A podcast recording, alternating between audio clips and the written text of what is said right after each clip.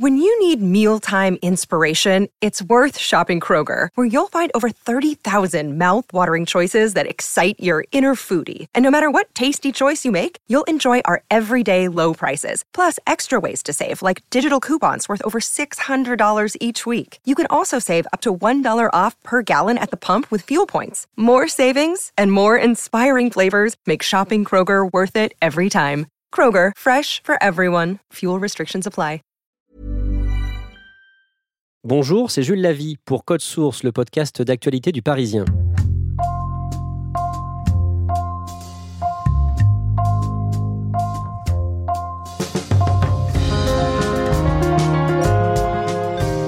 Elle est devenue une icône du combat contre la transphobie. Julia Boyer, une femme transgenre de 31 ans, a dénoncé l'agression dont elle a été victime fin mars à Paris, place de la République. L'un de ses agresseurs a été condamné mercredi 22 mai à 10 mois de prison, dont 6 mois ferme. Il reste en détention. Ce genre d'acte est bien puni par la loi en France, euh, que ce soit des actes homophobes ou transphobes.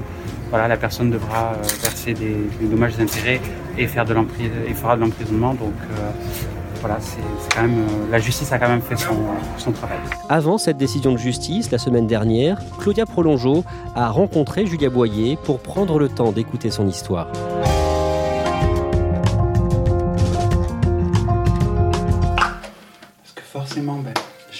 Épilations laser, il me reste un peu de, un peu de poils, donc si mon fond de teint s'en va, ben, après on voit que j'ai de la barbe. C'est hors de question. vous mettez combien de temps à vous préparer le matin? En tout, le maquillage juste ou Les deux. Une heure, une heure, euh, ouais, une heure et demie à peu près quand même. Quand j'ai commencé à me maquiller, forcément, vu qu'avant ben, j'étais un homme, j'avais pas vraiment l'habitude. Mais là maintenant ça fait un petit moment que je me maquille, donc euh, ça devient bien plus facile et plus rapide. Mon rouge à lèvres, je vais. Moi, je suis très grande, euh, 1m90. En plus, j'aime porter des talons. Je le fais pas tout le temps, mais bah, je fais 2 mètres quand je porte des talons. Ah, bah, je suis très fine aussi. Hein. Euh, mais ça, j'ai toujours eu ce physique. À part quand j'étais en garçon, que je faisais un petit peu de la musculation. Bon, j'ai des épaules un peu larges, mais euh, forcément, ça, c'est dû à ma carrure. Une blonde aux yeux bleus. euh, moi, je me trouve belle, en tout cas. Le maquillage, c'est quelque chose que j'adore. Très, très important pour moi. Forcément, ça me permet aussi de, d'exprimer ma féminité à travers le maquillage. Ça fait longtemps que vous maquillez? Ça fait. euh, quand j'ai commencé à me travestir il y a trois ans, en fait, bah, j'ai appris en regardant des, des tutos sur YouTube. En fait, Bah, à un moment donné, je me suis lâché. euh, bah, Il y a pas mal de rouges à lèvres différents. euh, pas mal de, de palettes aussi, de fard à paupières, des poudres, des crayons, fond de teint, la totale. hein. Mais c'est un budget. Au début, euh, ouais, je pensais pas que ça coûtait. C'est ce que je vous disais tout à l'heure quand je vous disais ça coûte cher d'être une femme. je m'en rends compte. C'est marrant parce que pour le coup, euh, j'avais le sentiment que c'était évident pour vous euh, tous ces termes-là, mais en fait, vous aussi, vous avez une éducation à faire là-dessus. Dans le passé, je disais euh, transsexuel, alors que le terme adéquat est transgenre. Transsexuel, c'est lié en fait à la sexualité et transgenre, bah, c'est le genre. Donc euh, voilà, se sentir dans le, dans le genre différent. Les genres et la sexualité sont deux choses bien, euh, bien distinctes. Je vous laisse allumer votre cigarette hein, si vous voulez. Faut que j'arrête. Il faut que j'arrête surtout parce que hier j'avais rendez-vous avec, mon, avec le chirurgien esthétique et euh, pour faire l'opération, en fait, euh, l'augmentation mammaire euh, avec la cigarette, c'est très compliqué. Mais là, bon, on va se remettre à, à arrêter ça. Vous avez sûrement vu les images sur euh, les réseaux sociaux et, et dans les infos. Cette agression de Julia, c'est un transgenre euh, qui voulait descendre prendre le métro à République. Elle se fait alors agresser verbalement puis physiquement par plusieurs personnes présentes en marge d'un rassemblement contre Abdelaziz Bouteflika. Alors la victime a porté plainte, elle explique en fait que tout a commencé avant la vidéo que l'on vient de voir, lorsqu'elle allait prendre le métro. J'ai voulu descendre dans le métro, puis là, effectivement, euh, bah, il y a trois individus qui m'ont interpellé. Puis là, il y a un, des deux autres qui, me regarde et qui me dit Mais attends, euh, attends, il a des seins. Et en fait, il m'a porté la main à la poitrine. Et à ce moment-là, bah, il y a un mec qui descendait, qui arrivait d'en haut, sort son sexe, en fait, et qui le secoue devant moi et qui me dit une phrase du genre Ma chérie, euh, c'est l'heure de me faire plaisir, ou un truc comme ça. À ce moment-là, bah, en fait, après, c'est, euh, vous voyez les, les, images de la vidéo. Et euh, ce qui s'est passé, c'est donc après, ben, en fait, moi, dans, dans ma tête, je sais pas pourquoi j'ai eu cette réaction, que j'ai dit non, c'est pas possible, je peux pas laisser ça. Donc c'est pour ça que je retourne vers le mec qui m'a mis une gifle en fait. Moi je vais le voir et je lui dis j'ai pas peur de toi, t'es un petit con. Voilà. Bah, heureusement les agents de la RATP sont intervenus. Voilà. Là c'est vrai que psychologiquement ça m'a quand même fait beaucoup de tort, ça m'a quand même pas mal détruit. Puis physiquement j'ai pas eu vraiment de séquelles, mais il y aurait pu en avoir quoi. Donc là j'ai que des séquelles psychologiques qui sont tout aussi importantes hein, malheureusement, mais bon on avance. J'ai vu que, que ça faisait déjà deux ans que vous vous habillez en femme chez Mhm. vous, mais qu'en revanche, ça faisait que 40 jours que, que vous habillez en femme à l'extérieur. Donc c'est la première agression dont vous avez été victime. Avant ça, j'avais déjà eu des, des insultes. Euh, mais l'agression physique, c'est la, première et c'est la seule d'ailleurs. hein. J'espère que ça sera la seule. Je m'y étais un peu préparé parce que hum, j'ai parlé avec des femmes trans qui m'ont dit Mais tu sais, euh, attends-toi à ce qu'un jour bah, tu te fasses agresser. Après cette agression, j'y croyais pas en fait. Je me dis Mais c'est pas possible, ça n'a pas, pas pu arriver ce qui s'est passé. On est, euh, on est à Paris en 2019. Moi, je pense qu'on s'y prépare pas vraiment. Enfin, il faut se détacher du regard des gens. Surtout que voilà, je pas trop avancé dans ma transition, donc j'ai encore un physique. La plupart des gens pensent que je suis un homme androgyne, en fait. Je suis très grande, donc c'est vrai que j'attire pas mal l'attention. Maintenant, malheureusement, euh, depuis l'agression, je, regarde un peu plus ce qui se passe autour de moi, et puis, euh, on va dire, je vais essayer d'être un peu plus prudent. Comme beaucoup de femmes d'ailleurs, j'ai beaucoup de copines qui m'avaient dit tu vas voir la réaction des hommes quand on est une femme, comment les hommes euh, se comportent, euh, et c'est impressionnant quand on découvre ça. Oui, ça c'est le côté pas sympa euh, que vous réalisiez peut-être pas avant. Mm, Tout à fait, parce que bah, je me disais, oh, peut-être qu'elles exagèrent un petit peu, voilà. bah. Mais non, les, les, les hommes se comportent envers les femmes de façon, euh, dans la rue, euh, à sexualiser tout le temps les femmes, à les traiter comme des objets. Moi, c'est, euh, je me disais, waouh, quand même, c'est. Alors qu'en tant qu'homme, ça m'arrivait jamais, forcément. Donc, euh, non, c'est impressionnant de passer de l'autre côté et de voir effectivement. euh, que certains hommes se permettent d'agir de, cette façon, en fait. Et je pense qu'il y a beaucoup de gens qui, malheureusement, ne vivront jamais leur transition parce qu'elles elles, elles savent que ça va être trop difficile à gérer. Donc, euh, moi, j'encourage en tout cas tout le monde qui se sent comme ça à, être soi-même et à ne pas regarder voilà, les autres. Quoi.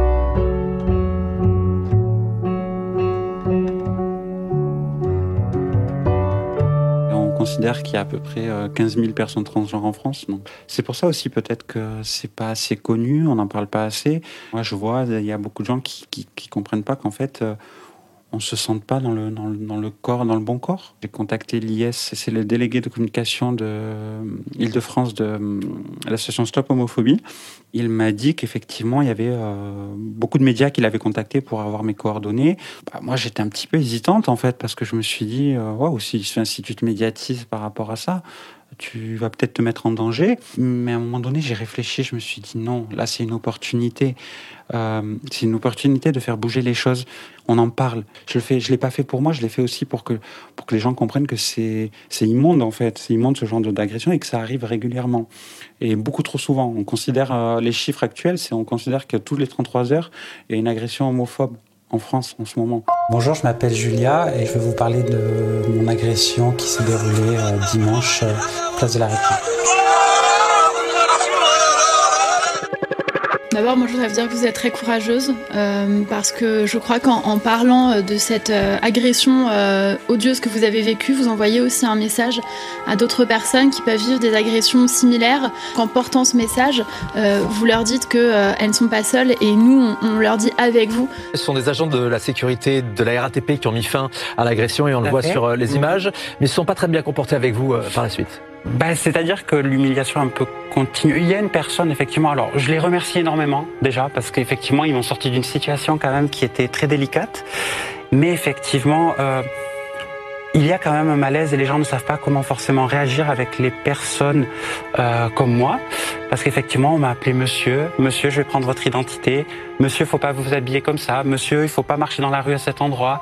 Je sais que c'est un long combat, mais il faut, il faut se battre.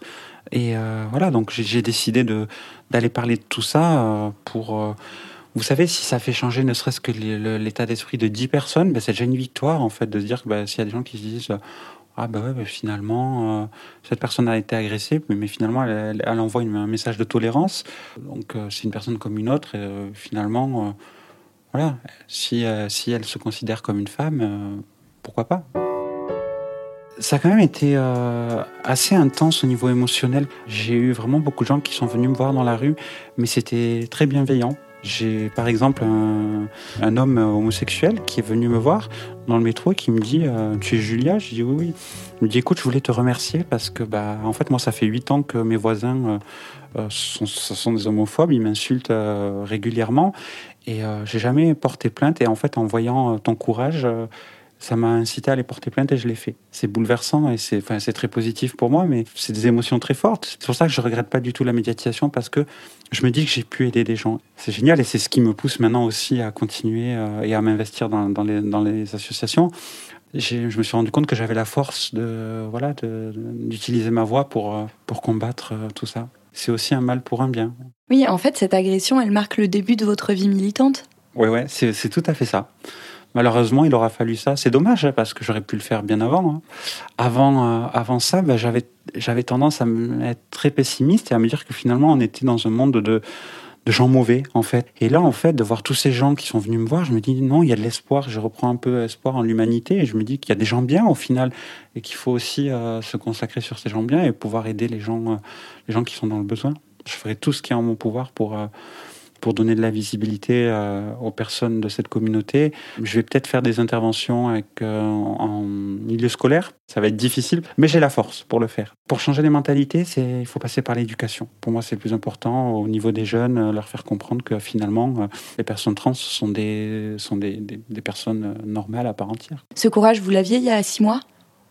Non, le courage, je l'ai eu quand, quand j'ai compris qui j'étais. Quand j'ai compris que j'étais une femme, j'ai gagné en force vraiment. Euh, c'est impressionnant. Même moi, j'étais un garçon plutôt euh, à pas raser les murs, mais voilà, assez discret. Assez, en fait, en, en vivant en, en femme, c'est tout l'opposé en fait. Comme j'ai un physique euh, qui est pas euh, abouti, ma transition n'est pas aboutie, donc euh, je savais qu'en sortant dans la rue euh, comme ça, habillé en femme, j'allais me, me, faire embêter, me faire. Donc vous êtes obligé de vous dire, allez, faut être fort pour pour vivre comme ça.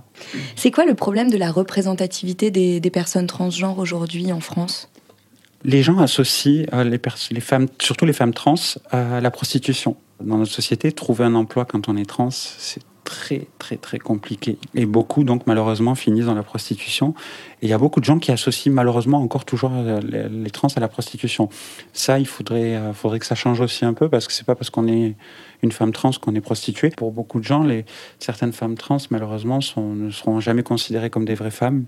Et il y a beaucoup de gens qui malheureusement vont continuer à, vous voir comme un homme en fait. Donc euh, malgré euh, vous auriez beau être la plus belle des femmes, si vous dites que vous êtes trans, ben, ah, ben, c'est un homme. Donc, euh, ouais.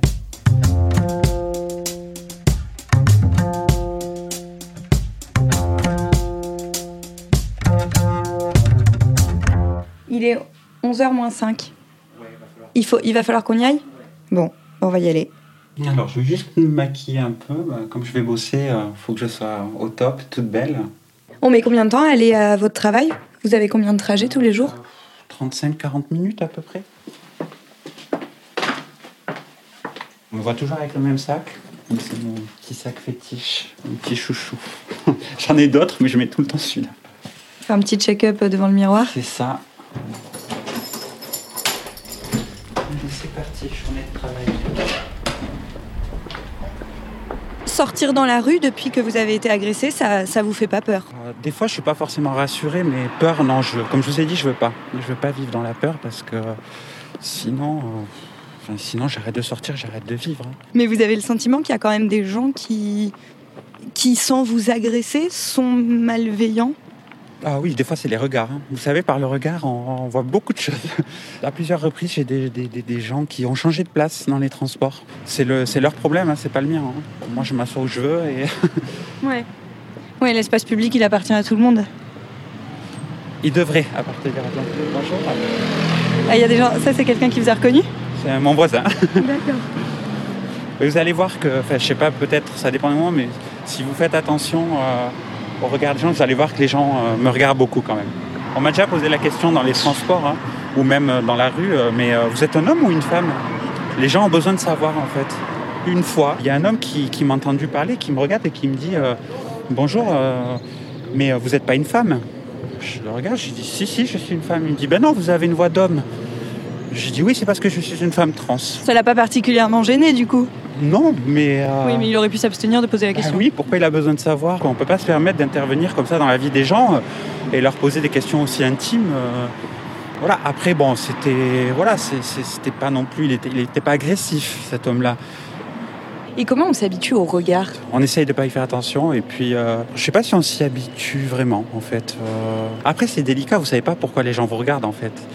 Il y, a, il y a des hommes, ils peuvent me regarder parce qu'ils me trouvent belle, d'autres parce qu'ils m'ont vu à la télé. Voilà, donc je peux pas savoir aussi pourquoi les gens me regardent. Ça vous fait du bien, vous, de parler? Ouais, ça me fait du bien, surtout qu'en fait, il y a beaucoup de, de personnes euh, trans qui sont venues me voir, en fait, et qui m'ont dit, tu sais, en fait, malgré, euh, malgré toi, en fait, tu deviens euh, notre icône, en fait, et notre porte-parole. Ce, ce rôle-là, on me l'a plus ou moins assigné de façon involontaire, mais ça me va très bien. Donc, Il n'y a pas des moments où c'est un peu lourd à porter, tout ça? Hum, pour l'instant, ça va. J'arrive à gérer plus ou moins. Le truc, c'est que bah, j'ai très peu de temps pour moi, au final, depuis l'agression, parce que bah, je, je travaille à côté, donc euh, je suis en temps plein, en 35 heures. Et euh, bah, c'est beaucoup d'investissement de ma part. Donc euh, voilà, travail plus interview plus euh, reportage. Bah, du coup, euh, je me repose pas vraiment. Ça s'est passé comment, l'arrivée à Paris? Euh, j'ai très peu d'amis, honnêtement. J'ai beaucoup d'amis très très proches à Toulouse. Depuis que je suis arrivé ici, j'ai- vraiment créé une coupure avec, euh, avec ma vie à Toulouse. Je voulais vraiment changer de vie. Je suis resté assez, assez isolé pendant, euh, pendant pas mal de temps parce que bah, justement, euh, je pense que je me sentais pas très bien dans ma peau aussi. Mais voilà, maintenant c'est fini. je m'isole plus et je m'entoure de. J'ai fait des belles rencontres euh, dans, le milieu associatif, donc je m'entoure de belles personnes et au maximum, euh, voilà, des gens qui me veulent du bien et les autres, euh, je les calcule plus. Vous avez vraiment rencontré des amis en intégrant ce milieu LGBT dans lequel vous n'étiez pas du tout? C'est ça, et je pense que ça me fait, euh, ça me fait beaucoup de bien aussi. Parce que cet isolement en fait, que j'ai vécu euh, par moi-même, hein, c'est moi qui l'ai voulu, bah, finalement il commence, à, il commence à me peser. Euh, donc je vous dis, c'est vraiment cette agression, il y a, c'est un mal pour un bien. Bah, ça m'a vraiment apporté de belles choses aussi derrière. Le 22 mai, j'ai vu que vous aviez mis sur Twitter que euh, les... c'est le, la personne qui vous a agressé ou les personnes? Non, il y en a une qui... Il y a une seule personne qui a été interpellée malheureusement. Euh, alors que bah, il va un peu prendre pour tout le monde, hein, mais euh, alors pourquoi j'ai fait effectivement euh, un tweet comme ça pour inviter les médias à venir? Parce que pour moi c'est très important que le jugement soit médiatisé. Il faut montrer aux gens que bah, justement ce genre d'action est puni en fait et que la loi française va, va punir ce- ce- cet homme-là. J'aimerais une sanction exemplaire en fait. Bon, là, c'est un trajet qui se passe comme d'habitude. Oui, bah là, c'est bon, il n'y a pas grand monde. Euh, Non, la plupart du temps, ça se passe bien. Après, bah, il suffit des fois d'une réaction négative pour malheureusement euh, que ça vous euh, mine un peu le moral. Mais bon, ça va pouvoir m'embêter peut-être une petite heure, mais après, je passe à autre chose. Moi, vous savez, quand je marche dans la rue, j'essaye d'être, de, de- de garder la tête haute toujours. Je baisse pas la tête, je souris. voilà, je montre pas une attitude de quelqu'un. euh, qui est mal à l'aise, qui se sent pas bien, parce que forcément, si vous donnez aux gens l'opportunité de montrer que, de leur montrer que vous n'êtes pas bien, ils vont s'en servir.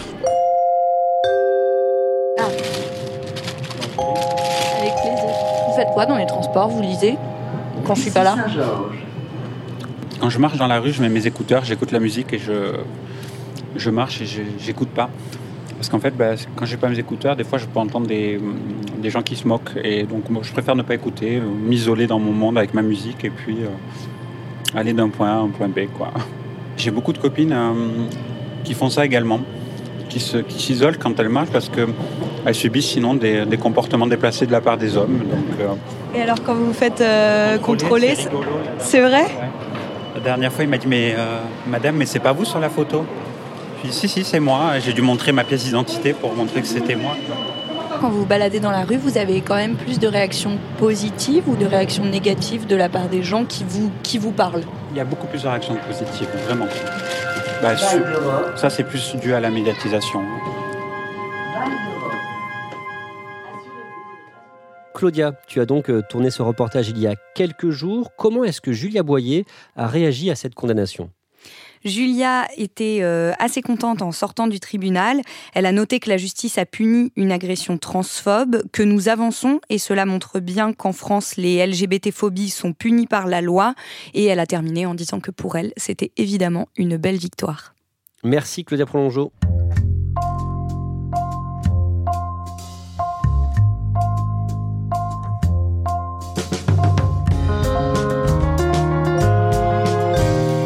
Code Source est le podcast d'actualité du Parisien. Production et montage Jeanne Boézek, réalisation et mixage Benoît Laure et Alexandre Ferreira. N'hésitez pas à vous abonner gratuitement sur votre application de podcast préférée ou Spotify et Deezer et vous pouvez nous écrire code source at leparisien.fr.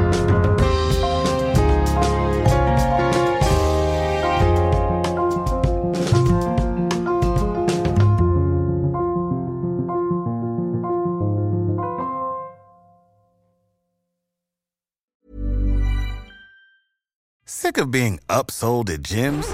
My guy, you're currently a base member. For $90 more, I can upgrade you to our Shred membership. For $130 more, you'll be a swole member. And for just $300 more, you'll reach Sweat Platinum. At Planet Fitness, you'll get energy without the upsell. Never pushy, always free fitness training and equipment for every workout. It's fitness that fits your budget. Join Planet Fitness for just $1 down and $10 a month. Cancel anytime. Deal ends Friday, May 10th. See Home Club for details.